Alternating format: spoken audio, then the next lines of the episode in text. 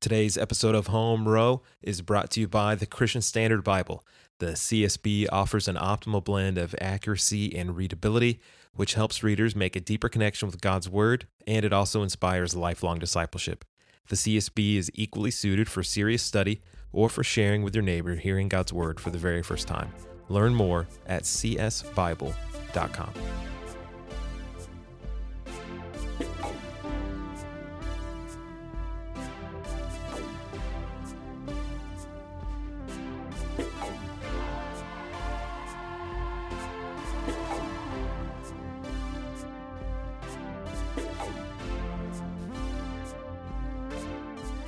Hey, everybody, before we get into today's show, just a quick little announcement that I'm really excited about. Uh, my new book, Humble Calvinism If I Know the Five Points But Have Not Love, just released. It's now available on Amazon, CBD, and wherever books are sold. So you can go and snag that. And I hope it's a, a blessing to you. Um, I thought it would be a shame if I didn't let you loyal listeners know that your host of a show on writing has released his book. And maybe in future episodes, I'll, I'll talk about that, that process of, of writing that as well. But want to let you know Humble Calvinism, if I know the five points but have not love, is now available. Let's get on to today's show. All right, everybody, welcome back to another episode of Home Row. I'm your host, Jeff Medders, and on today's show, uh, we are we're international again, but not all the way international. My my guest is uh, from the UK, but he is in the United States right now, over in Atlanta, and so we were able to sync up our time zones and meet together over the air. And so, Sam Allberry, how are you doing, brother? I'm doing well. Thank you for having me. It's good to be with you. Now, I imagine that your your English breakfast isn't the same as an American breakfast, or are the American eating habits and English habits are they the same when you're here? Uh, there's certain things I can't get in the states that I miss from the UK, and I've got to say there are many things we can learn from you. But one of the things you can learn from us is the art of a decent breakfast, specifically back bacon, proper pork sausage, and syrup is not needed at any point in the process. and baked beans, you need baked beans. Baked beans. So, yep. And if you're feeling adventurous, black pudding or blood pudding. Oh. Which sounds delicious, um, and is. so, um, what did you have for breakfast this morning? Um, I had a well, I had two bananas. I but one of them was shared with a dog, so I think I had about one and a bit bananas. That's it. So that was all I had today. Yeah. Oh my goodness! I had Greek yogurt with uh, some chia seeds in it, which actually looks like little bugs when you stir it all around. It's quite disgusting looking. And then I had some granola with cashews and little bits of chocolate. Oh, awesome breakfast. Sounds yeah. And I haven't even had any coffee yet. This is the crazy thing. At 11:15 Central Time, I haven't had one cup of coffee yet. So you're kind of on this cleansing drive. Are you sort of? It was. I woke up late, and I do. I do fancy coffee where it takes okay. you know four minutes to make one cup of coffee, and I'm just behind. So as soon as as soon as the podcast is over, I'm gonna brew up a cup and sit in a chair and, and keep reading some commentaries. Sounds good to me. Now, Sam, for the people out there who who don't know who you are, uh, would you mind just telling us uh, what you do for work, um, and then uh, maybe a couple of your books? We'll talk about your your newest book here in a little bit, and then I'll ask you uh, what you do for fun after that. Yeah, so I work full time for Ravi Zacharias International Ministries, which is an apologetics ministry based here in Atlanta. Um, I'm normally in the UK, but they are a global um, organization and my work with them really is, is quite varied. So, a lot of writing and speaking um, on different issues of apologetics, but specifically thinking through issues of human sexuality, things like gender identity, how we commend uh, Christ in these kinds of discussions and situations. And kind of on the side of that, I um, work a bit with the Gospel Coalition and so yeah, I, I, get to do a variety of things, and I, I, really appreciate the mix. And you've you've written a handful of books, but but before we get into those, um, what's something that that you do for fun? Like what what's a hobby you got? Um, well, I love hiking. Uh, when I've got time and motivation, I enjoy cooking. Um, I love just sitting down in a coffee shop with a good book, spending time with friends, playing board games, that kind of thing. I really enjoy. Um, so yeah, I think those would be the main things. What's a what's a board game that you like right now that you know that the listeners should check out? Well, a recent one I've got into in the last few months is called Sequence. It's uh, it's got a board, but it's it's a card based game. It doesn't take four hours, so you're not making a kind of covenantal life commitment just by starting the game with someone. Right. It's fairly straightforward and, and simple to pick up. Um, so yeah, that that's a recent favourite, and you can play with a, a kind of quite a a range of combinations of numbers and players. It's a good two-player game, but it works well with other numbers as well. So that that's nice. And it doesn't take seven hours to set up like something like Catan. Oh my goodness! Yeah, some of these games take forever. I, I don't I don't think I've played Monopoly in years. It just takes way too long. It does take. I mean, that is a kind of you know you've got to know that the rest of your week is free to start a game of Monopoly. But Monopoly Deal, if you play that, is is a fun game and again a relatively short game, maybe 15, 20 minutes. Oh wow. Okay, I have to look into that so one. you can get get the Monopoly experience without aging in the process.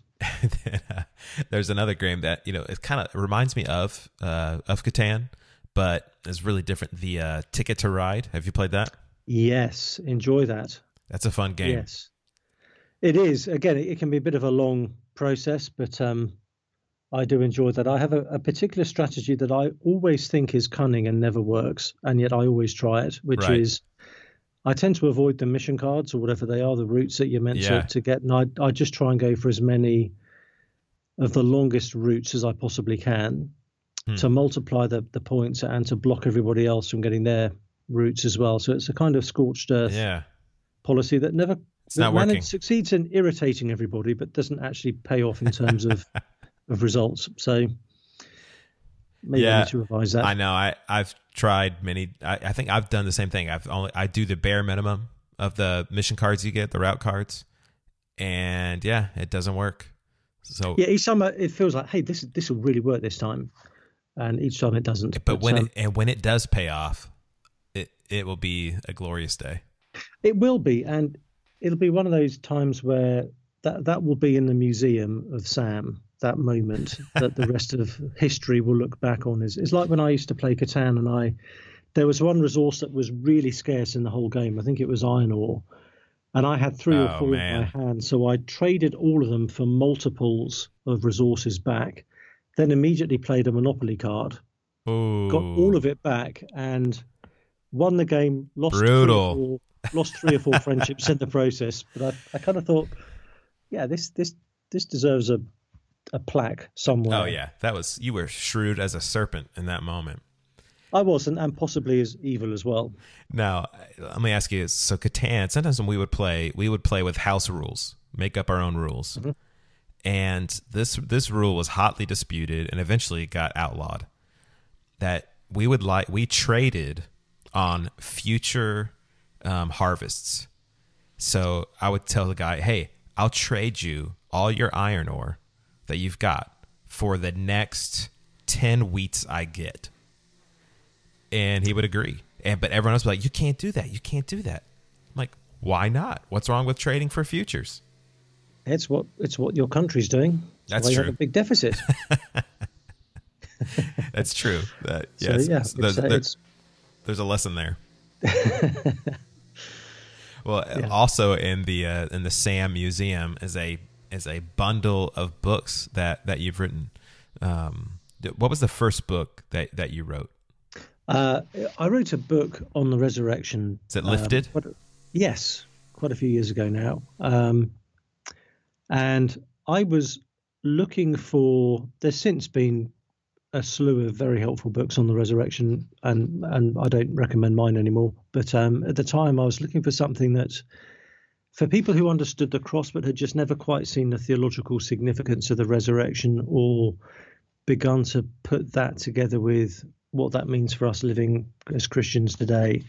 So, really, just trying to kind of unpack the significance of the resurrection. Lots of books tended to focus on the evidence for it, right, and the historicity of it, but that's not the same as knowing why it matters. So, And I was beginning to notice how much the New Testament takes the reality of the resurrection and applies it to daily living. So that was what I was trying to do in that book. And you've also written uh, one called Connected, right? Living Light of the yes, Trinity. I, I, I think that's. I remember thinking at the time, if I can write something vaguely useful on the Trinity, I will die a happy man. And again, there's a lot of great books since then that have, have come out. But at the time, I, I couldn't find a book on the Trinity that didn't have Latin terminology in it. And right. I was just trying to think, what can I give someone who doesn't really want an exhaustive or exhausting account of church history and Latin terminology, but that will just show them why this is the most beautiful thing we can know about God and how life changing it is to know it. So that was the aim of that book. I don't think I've ever enjoyed writing a book as much as I enjoyed writing that one. It was mm. just I was writing about my favorite thing in in the entire universe, and I was thinking if only four people end up reading this book, but it helps one of them, then it's time well spent. Wow. What do you think? Just the the subject matter of that book alone is what made it so uh, so satisfying and so enjoyable.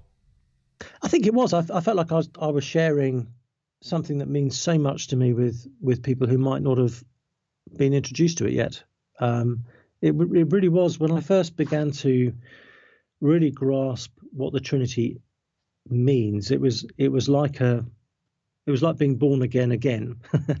Um, because it was such a kind of transforming experience for me as a as a believer. It was it just yeah it, it reoriented my whole christian life around the the beauty and wonder of of who god is in himself as a god who is triune and seeing how much sense that makes of of our deepest human longings and joys and pleasures and intuitions so, yeah, I I I loved writing it. It just felt like such a privilege to spend time thinking about the Trinity and and writing about it. Yeah. And so when you I mean when you write about the Trinity, you're writing on a topic that is, you know, the the person of our triune God. How much trepidation did you have or fear? I mean, a oh, lot. I had a, I had a fair amount. Not yeah. because if you you know, if you put a, a, comma or a period in the wrong place, you've you've committed a heresy yeah, somewhere. You're so a heretic. I, I, yeah. I tried to get a few much much bigger brains than mine to to read through it and check I wasn't unwittingly creating a, a new cult or something. So um, so once I kind of had the theological all clear, um, then yes, it was just a joy to write it. And that's that's a good word for the listeners that you need editors not only to help you with your grammar, but also to help you from becoming a heretic. That's definitely, and I I don't have the kind of brain that operates at the kind of forty thousand feet level. I'm I I tend to think and write at the ground level, and so I don't trust the depth of my own theological understanding enough. Um, I, I need other people to kind of just sort of check I'm not you know, I have this experience every now and then. I'll, I'll read a, a big book by D.A. Carson, and he'll he'll say, Let, us quote a few paragraphs of of this writer, and he'll quote a few paragraphs. I'll be reading those paragraphs, thinking, oh, that sounds good. Yep. Oh, yep, yep, yep. And then the next thing Carson will write is, here's 17 reasons why this is terrible ah. theology. oh dear, yes, yes, of course. so I need I need um someone with a lot more theological discernment than me sometimes as a as a kind of conversation partner. It's good. It's good. And you've also written a a collection of things uh, along with the Good Book Company, which also where mm. my new book is coming out with them on on March first. Uh, Humble Calvinism. But you've written. Uh, I love the the for you series that they do, and and your James for you kind of lay level commentary is so practical and so great. Uh, just want to thank you for writing that. I leaned on it so much while I was and learning from it so much while I preached through James last year. It was a blast. That was the, the second most enjoyable experience I've I've ever had writing because James was one of the first books of the Bible I ever studied as a Christian, and so it it feels like a very old friend. You know, the kind of friend who you love spending time with, but who will definitely challenge you and kind of prod you and poke you. Um, it's a very challenging book to read, but it, it is so practical. That's one of the reasons I've I've always loved it. You can't you don't really get too bogged down in you know obscure theology or yeah. that kind of thing. It's just come on guys. You know this is this is how we live out our faith. So i really enjoyed writing that even though it the content is very challenging in terms of generally easy to grasp but very challenging to live out. Yeah james has one of those uh it's got the uh it's got a little zip to it a little bite and Absolutely, it's yeah. He's he he sharpened the knife before he he he got going with that. Yeah, James, like you know, we often hear James is like the proverbs of the New Testament, and he is also often like that one proverb. You know, the was the the wounds of a friend. Mm. Like that is that's James. Oh, absolutely. And you you get he beats you up, um, but he loves you, and you're the better for it. Can you, so, um, can you imagine yeah. what? What it would have been like to have been Jesus's brother.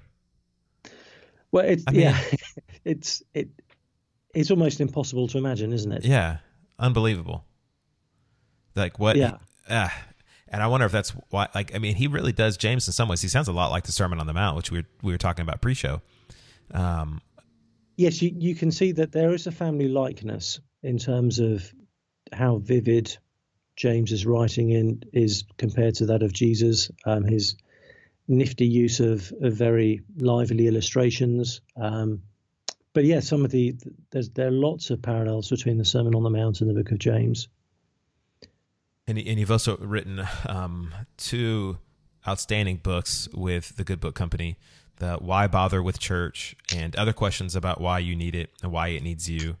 Uh, I mean, do you think people, you know, have a problem with church attendance? I mean, I don't, I don't perceive, I don't perceive that. Not in Houston. Obviously. Yeah, no, yeah. Our our members, they're there 52 Sundays a year. Absolutely, they never, no one ever skips because they need a break or because they're tired or because they went fishing or you know that never happens.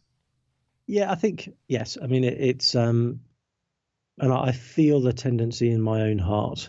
It's interesting having come off the staff team of a of a church now where it's not my job now to be at church. It, it really does change things because you, you're thinking, I only go now because I, I feel spiritually that I should be going rather than it's in the job description and I don't even think about it.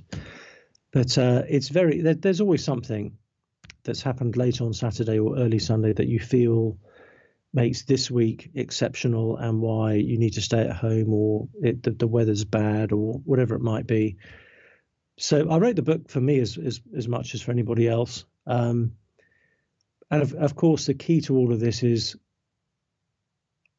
is how much the church matters to Jesus. Um, we can talk about how much we need church and excuse me, how much we are meant to be at church. But actually, if we see church as Jesus sees it, then I think that does something to our hearts. That that does change our our attitude. Yeah. Yeah. Amen.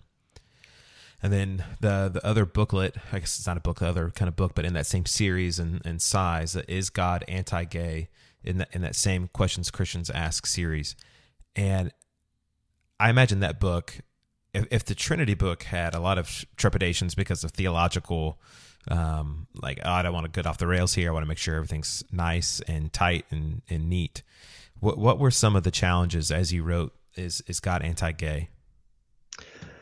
There was there were several that the this was the least pleasant experience I've ever had writing. Um, not least because the issue is so is so personal to me. It's it's been the occasion of some of my deepest shame and regrets over over the years, and writing on it felt like I was getting into a boxing ring with my fiercest enemy, and so it just felt like every time I sat down to write, it just felt like a battle so there was that kind of personal existential struggle um, to the to the process. But as well as that, I was thinking, I'm I'm trying to write, and as I'm writing, I'm thinking, I'm trying to think through how multiple different audiences are going to be reading this. There's the the primary audience for me, which is the believer who's who's struggling personally with their own sexuality, and I, I want this book to be of most blessing to them there's the kind of slightly snarky Christian who doesn't see what the fuss is about, why we even need a book on it, and it's all just sin, so shut up. There's that person. I want them to, to feel a sense of understanding and compassion alongside their theological convictions. There's the, the more progressive kind of Christian who thinks, well, how can we really today say that this is wrong?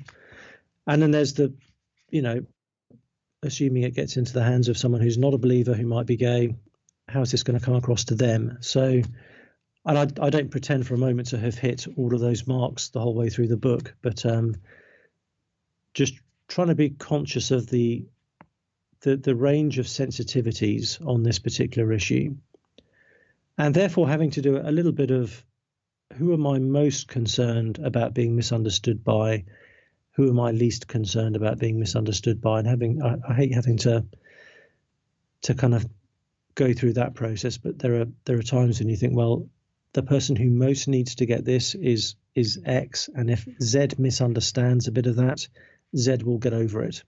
Yeah. Um, so as as clear as you try to be for everyone, you also need to recognise someone's going to get the wrong end of a stick somewhere. So I need to make sure it's the person who that's going to be least damaging for. When you look back on that book, um, how how long did, you, did it take you to write it? Do you think? In, in terms of time, not very long. I mean, it's a short book, um, although I know it's a cliche, but those those do take longer to write. You yeah. write a normal length book and then try and edit it down. Um, I think it was Mark Twain that said, "Sorry, I, I wrote a long letter. I didn't have time to write a short one." That's exactly it. Yes. Yeah. Um, so that there was, I think it probably. I tend to write in binges, so it probably took me about three or four weeks of actual time, but spread over several months.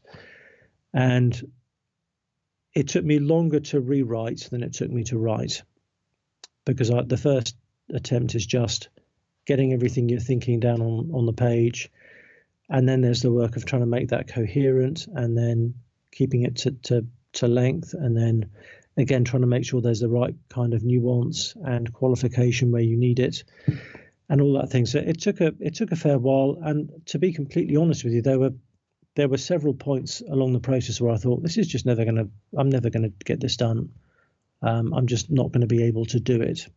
Um, I've got this far. I I can't. You know, I just can't ever get get there. So the fact that it ever got published um, is something I'm I'm very thankful for and, and don't take for granted.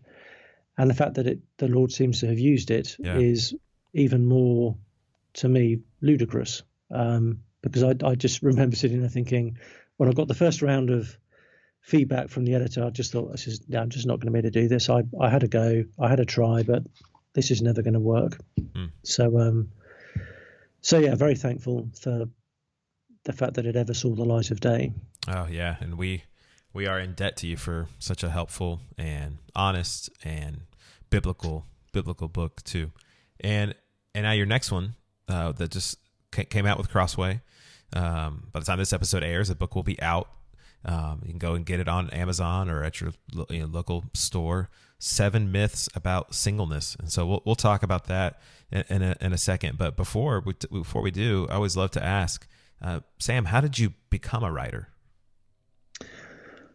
Um, it, yeah, it's one of those things where I it, I'd never sort of imagined that I would become one. I, I, it's not like I've been, you know, writing non-stop since I was three, and this has always been what I've wanted to do. Um, was never something I particularly felt any kind of calling to or burden to be doing for most of my life. Um, but I had some time between finishing one job at one church and then starting the next job at another church. Um, I wanted to give myself a very long transition. I don't like change, so I thought if I give myself a mini sabbatical in between, saying all the goodbyes to one church and then saying all the hellos to the next church, I thought that would just help me emotionally to to go through that transition.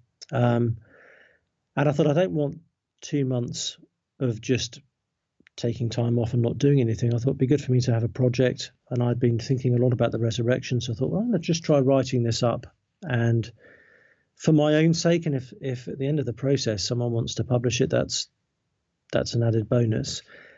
And I hadn't talked to any publishers or anything like that. I just thought I'm going to start writing, and if I enjoy it, I'll carry on. If I don't, I won't, and I don't have to.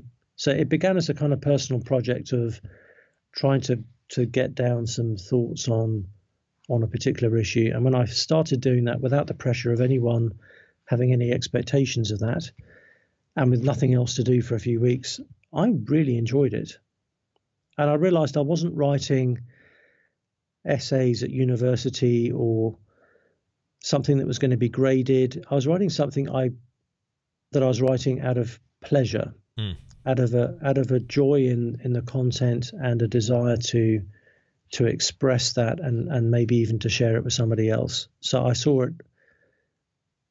It was a just just a different kind of writing to me because previously, you know, you, you write lots of papers and essays, um, and they're you know that's a very different thing to writing something because you're wanting to talk to someone about it and to, to share it with them. Yeah. So I had I had various characters in my church family in mind as I was writing, thinking, what do I want them to know about what I'm learning about the, the resurrection? Yeah, I think that's so helpful as writers that we write with people in mind. And when I, especially when I'm writing sermons or if I'm writing a, a blog post, an article, or working on a book chapter, there are people either in my church or in, in my life that I'm thinking about, man, this is what I want. I would tell them if they were sitting here right now. Um, is that is that kind of what you're saying? It is, and, and not least because I'm I'm thinking. Uh, a couple of times I've written these books because I I've wanted to recommend something to someone to read and it hasn't existed. So I thought, well, I'll I'll see if I can write it. So I'm writing because I've I've seen a need within the congregation for some accessible ground level literature on a particular area of the Christian life or, or Christian theology. So I've been writing with my congregation in mind. And not least, I tend to write with a non reader in mind. Um, I, I, want to, to try and catch the person who might read a, a trashy novel on vacation, but who typically doesn't sit down with a book unless they have to. Mm. And if I can, in any way, I, you know, there are so many unfinished Christian books on our shelves up and down the land. I don't want to write a, a book that someone's never going to finish reading. So I think if I can write a book on whatever the topic is that someone might enjoy reading and certainly finish reading, I'll be really happy. Now, when you think back on the, your writing process, um, maybe it's changed over the years, or your habits. Obviously, with with how you wrote, is God Anti-Gay had, had a different, you know, it's a shorter book. Now, as with your new book, Seven Myths About Singleness, uh, why? I guess we'll talk about why you wrote this book, but before that, how did you write this book? Um, what did your writing habits look like? I know the listeners and always love to talk about. Are you a morning writer? Are you a, you mentioned a binge writer? Do you stay up late? Do you you know on the weekends you're just gonna knock out you know five thousand words? What, what is what's your writing process like? Generally, so when I when I talk about binge writing, what I mean is ideally, I need to have maybe a few days where I can really get some time thinking on it. It takes me a while to get into it. It takes me a while to get my head into the writing process. And so I'm not someone who can just write for 30 minutes every day and then just gradually you finish a book. I'm someone who needs to take, hey, here's two or three days where I think I can get half a day each day writing.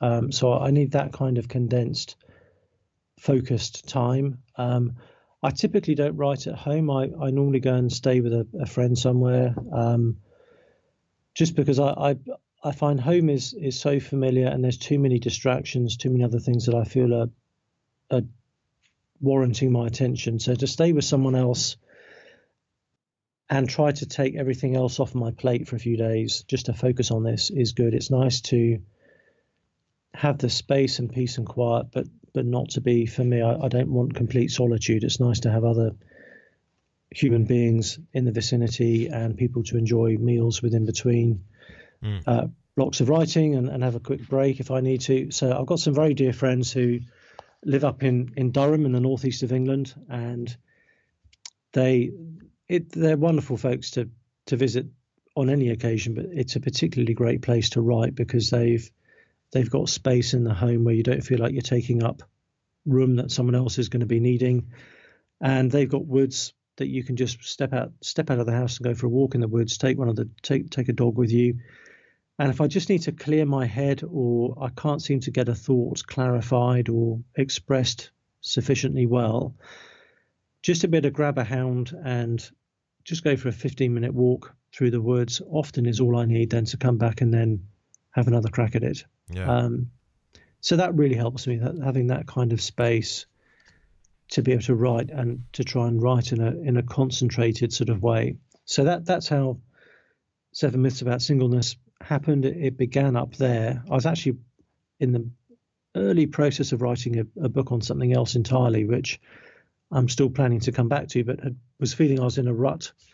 I'd just been teaching on singleness. It was all very fresh in my mind. I was convinced we needed something on singleness. So I thought, I'm just going to start writing on this and see what happens. I was staying with them for a few days over Easter and just thought, I'll, I'll just start and see how I, I get on. And I, I managed to map out what the book would look like and, and make a pretty good start at it. And then once it was started, it was then easy to continue it, even if I didn't always have those concentrated cluster of days.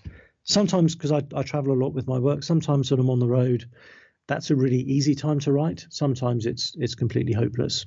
Um, but sometimes I'll I'll be able to get a, a good amount of writing done on a flight or in a hotel lobby um, or in a coffee shop, in between other things. Yeah. Um, but it depends. I can't guarantee that because I never quite know when I'm traveling what else is going to be occupying my mind and and needing attention. But I've I've written virtually nothing that's been published in my own home. Yeah, that's amazing. So you, um, I mean, maybe, you, yeah, you get out i of town. Yeah, I tend, and I can't. Obviously, being single, that's that's relatively easy. Um, and I think it may, it may, I may have pushed myself into that pattern now, where because I haven't written from home, I now have got myself into the stage where, oh, I can't now because I, I never do. Right, right. Um, the odd article here and there, yes, but yeah, that's what I was going to ask. When you, yeah, when you have to, you know, you're posting something at the Gospel Coalition, do you just go to a local coffee shop or or you just knock it out from home? What do you do with that? It depends where I am. Uh, wherever I am, I'll, I'll try and have a crack at it. Some some of those articles happen as a result of, of jet lag. Uh, so I'm awake at four o'clock in the morning right. and I'm thinking nothing else to do. I'm gonna. I know there's an article I need to write. I'll I'll do that now. Um, uh, some of those are written in airport lounges where my flight's been delayed for a couple of hours. So I'm thinking, okay, I'll just sit and do some writing for a bit. The nice thing about articles is they are they're so contained. Um, I can kind of get into it and get it done normally in one in one sitting. Whereas with a, with a book, it takes me again, it's a longer journey to to be on and a longer process to get into and like saying what I love about your your books and your writing, you you write timely, um, practical, helpful, very James Book of James ish type, you know, uh, projects.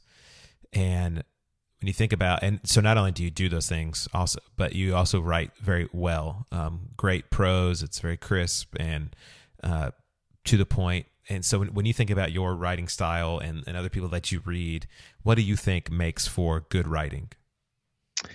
I think it, it's always going to be a combination of things. Um, I think one of the things that's helped me is having been in pastoral ministry for many years now. I've just as I've learnt, I hope, um, how to preach in a way that the people I'm speaking to are going to be able to understand and follow and engage with what I'm saying.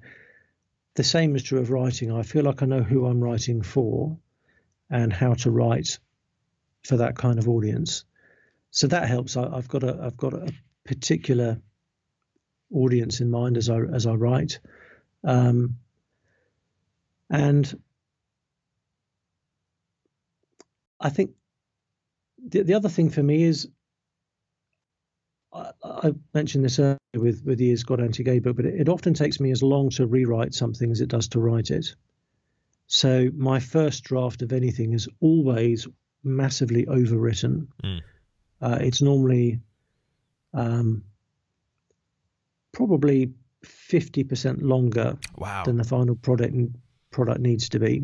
Um, that's the same with my sermons. The first draft of my sermon is always um, 50% longer than the, the length of time I, I should be speaking for. And almost always, I can get it down to the right length without missing, without losing any content. It's just that I'm, I'm over explaining things, I'm overwriting things. So I, it takes me at least one draft just to work out what it is I'm trying to say, but it takes me a lot longer to then work out the best way of saying it. But even though that process can sometimes take sometimes take longer than the actual writing, for me it's psychologically easier to be editing something that already exists than to be writing something that doesn't. So I'm working on a book at the moment where I've done the first draft and it is terrible. Um, it doesn't flow. It's it's repetitive. There are some trains of thought that kind of suddenly come to a, an abrupt halt. Uh, things that I've underexplained, things that I've overexplained, and so it's it's terrible. My editor wanted to see it, so I said, okay, but I, I kind of feel like you're seeing me naked for the first time, so I don't normally send anyone a first draft. Um, and although I know it's going to take a lot of hours to work on that, dozens and dozens of hours, it feels like, hey, at least I've done a draft. I've right. got something down, and now it's refining. Um, even if it's going to take a, a, very long time, that for me psychologically that seems to make a difference. But um, there, there's there's good advice that I've come across from a number of writers, which is write an, just write an awful first draft. And I think sometimes we we imagine the writers that we most admire simply wrote perfection yeah. the moment they started writing. And, and for most of us, that is not the case. But actually, it takes a lot of rewriting, a lot of editing, a lot of other pairs of eyes as well coming in on this to help us write something that's even even to a mediocre standard. Now, what are what are some of those writers that you look at and and, and th- that you admire, and you know that we wrongly think, oh yeah, they're their keyboard just oozes gold. Well, one of them, I think, probably they did just ooze gold, and that is, I've always loved C.S. Lewis. I know that's a, a, a kind of cliche. Um, I, I, if you look at draw, you know, early manuscripts of some of his books, there, there are corrections there, but not a huge amount. So he clearly had an exceptional mind that could produce excellent prose on what seems to be a first take. Um, but I think yeah, every every writer I have ever spoken to and editors will always confirm this that you know everyone writes a rubbish first draft, um, and it, it, then just takes a lot of work trying to get it in a, in a good way. Just as for most of us, we don't write at first attempt a, a, a sermon that's the that's ready to be preached. Um, so I, I enjoy reading Lewis. There's a, a lot of um, contemporary Christian writers I I very yeah. much enjoy reading. People like Jared Wilson. Um, yeah, he's yeah, Jared's okay. He's all right. He's got some potential. I think. Yeah, um, yeah, he'll be okay. I think he, he I think I've mentioned with, him on every episode. I think he could do with writing a bit more. He's obviously very slow.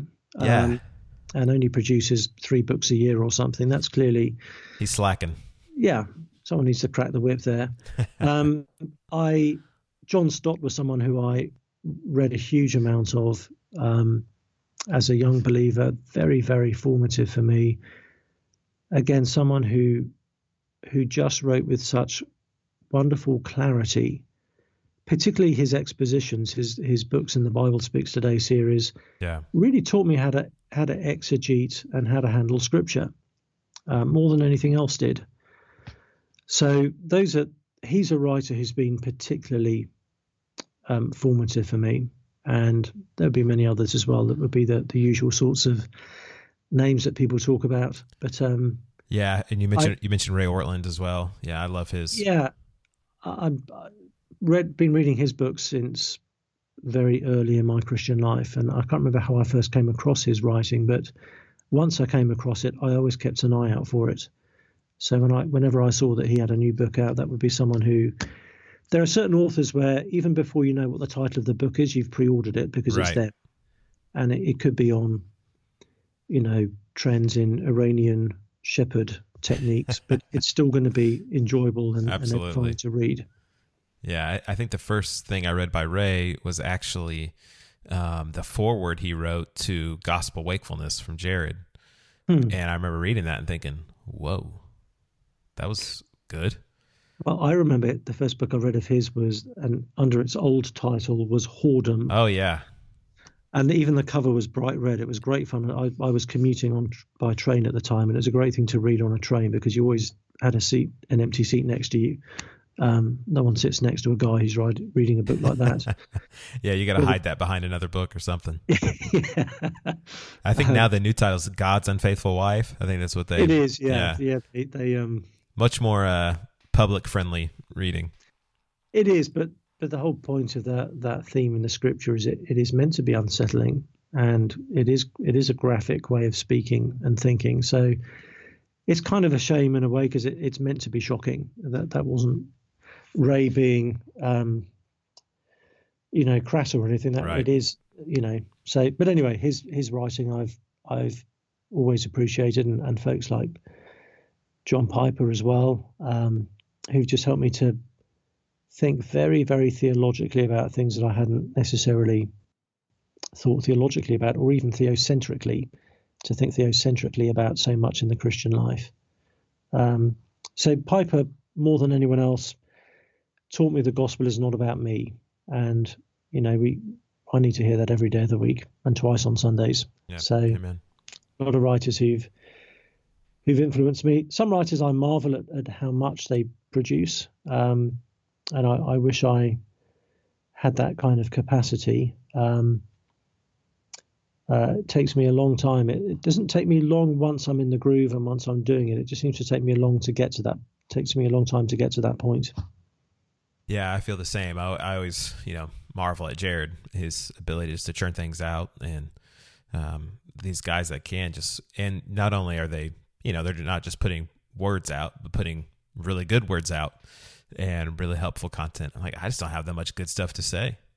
Yeah, yeah. It takes me six months to have one thought. Yeah. Um, another six months to write it down. So, um, but no, it's it's a privilege to be able to do this. Uh, it's not something I ever imagined would be a thing I would end up doing, but but I, I, I certainly I really enjoy it. It helps me enormously. It's that old adage of I don't know what I think about something until I've tried to write on it. Right. And clears my thinking up so much to try and put things into into prose. So if it's a bonus to other people, if it helps other people, that's a that's a bonus. But uh, most of this is stuff that, just as with preaching, I'm I'm preaching what I the sermon I know I need to hear on Sunday morning, and if other people get helped too in a kind of collateral damage kind of way, then that's that's great. Yeah. So when you think about you know as as you were writing, you know, learning as you write, what what did you learn about writing the seven myths about singleness? Well, the great thing about writing a book is you get to go much deeper into an issue. I've done a number of talks on singleness. I think that the longest I'd ever spoken on singleness was for an hour. And obviously, with the book, you are having someone's attention for significantly longer than that. So it just gave me a chance to really think more clearly, more deeply, look more closely at certain scriptures that previously I would be, you know, referencing to in passing. I'd actually have time to stop at and, and spend time with. So it it just deepened a lot of my my own thinking and, and understanding in the whole process. Um, so that that for me is one of the, the blessings of, of of writing a book is that you can even if not everything ends up in the final book in the research process you can explore every kind of rabbit hole and um, see where it goes and there, there, are so many kind of biblical insights you pick up along the way that may not be relevant to the book but which are just great in and of themselves anyway so yes, it was a, it was a good experience for me to write it. Again, yeah. if it helps others, that's great as well. But I, it it did me a lot of good. I guess you know what are some of your hopes? Obviously, there's you know seven myths you tackle in the book, and I won't won't go over them all because I want people to buy the book and, and go through it. But I guess you know what what were some of your hopes for for the book? Um, I, I have several, um, and not the least of which is I really do want to see church culture changing on this issue.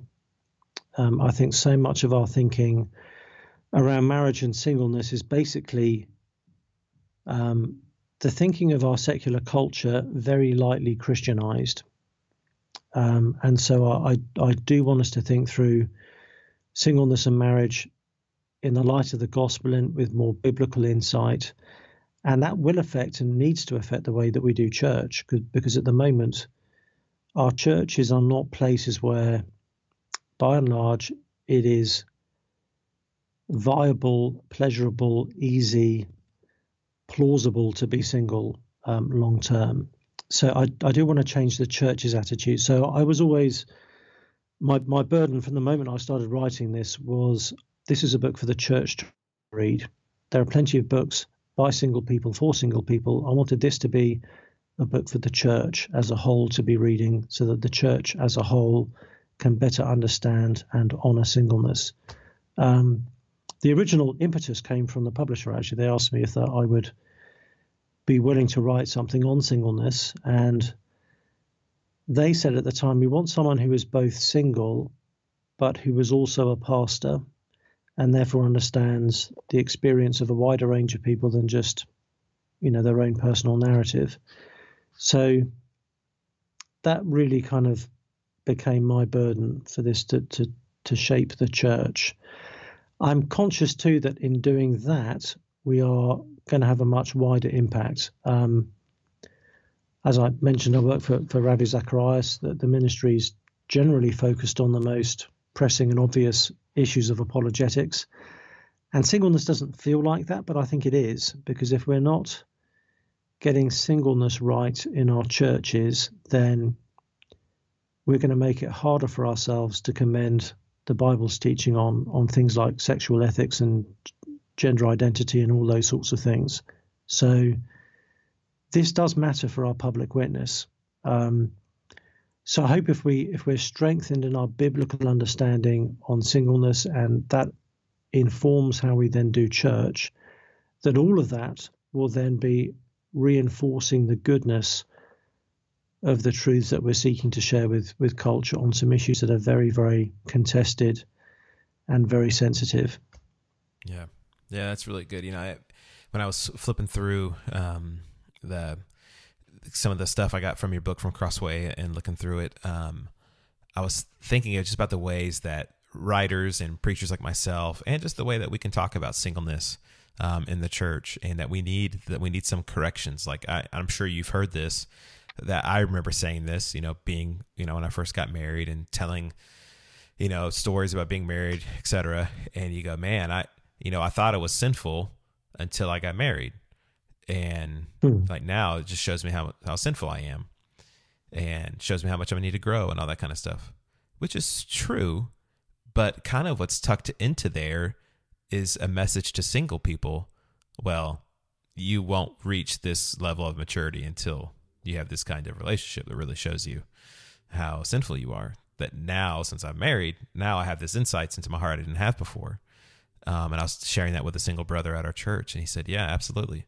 He's like, I felt that way when I heard people say that. Like, well, golly, I guess I won't, you know, realize how sinful I am in, in these kinds of ways. And then when people have kids, they say stuff like that.